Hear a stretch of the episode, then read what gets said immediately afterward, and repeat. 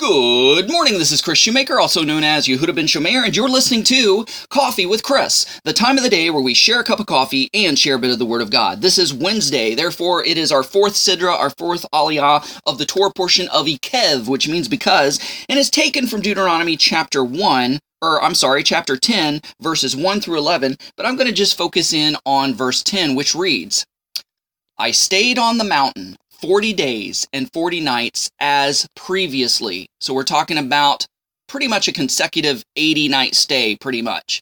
And Adonai listened to me that time too. Adonai would not destroy you. What we're reading about here is Moses standing in the gap for disobedient children of Israel. God was ready to wipe them off the map and to kind of start all over with Moses, if you will. And Moses is like, Whoa, whoa, whoa, whoa, Lord. You know, I know that you're angry, and I know that these people have failed you. I know that they're wicked and stiff necked and stubborn, but remember your covenant to Abraham, Isaac, and Jacob. You know, sometimes you have those friends that kind of talk you down from the ledge when you're all upset and angry and, and, and thinking uh, your thinking's not right and you're about to do something hasty, rash, harsh, or, or crazy. Um, you know, not saying that God is any of those things, but um, I think that God was testing Moses to see if he would uh, fall into his fleshly ways of being upset and angry with the children of Israel and saying, Yeah, God, give it to them.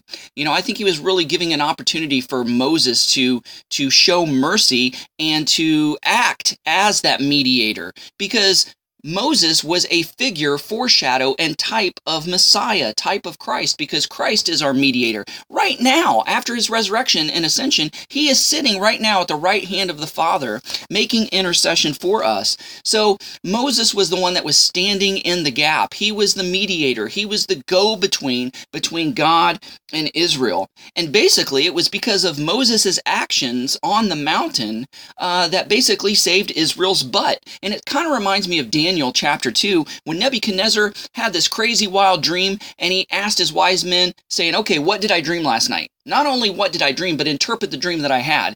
And the wise men were like, You're crazy, king. This is impossible. We can tell you, if you tell us the dream, we can interpret it, no problem but we can't tell you what you dreamt. Who can do that? He's like, look, you're just stalling for time. You know, you're not the wise men you say you are. I'm going to execute you all from from from the greatest to the least. Well, Daniel and his friends were considered wise men. They were lumped in with that group. They were going to be executed.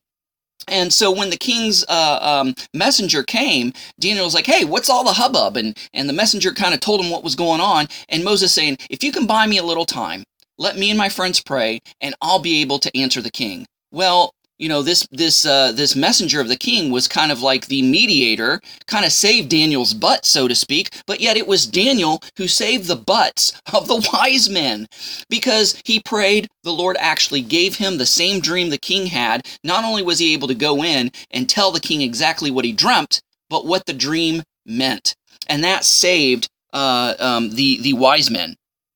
So basically, my question for you this morning or today is Will you be the one? Will you be the mediator? Will you be the one that stands in the gap for the rebellious and for the disobedience? Will you take up their cause and say, Lord, be merciful to them because they really don't know what they're doing? Will you stand in the gap and be the one to save your home, your workplace, your, your, your town from judgment?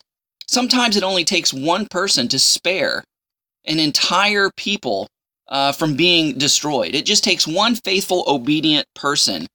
Be that one. Determine to be that one in your family, in your home, in your workplace, in your neighborhood, in your village, in your city, in your province, in your state, in your country. Who knows? Maybe uh, you might be the one that, uh, that that God says, okay, since they're here, since they're standing in the gap, I'm just going to be a little bit more patient.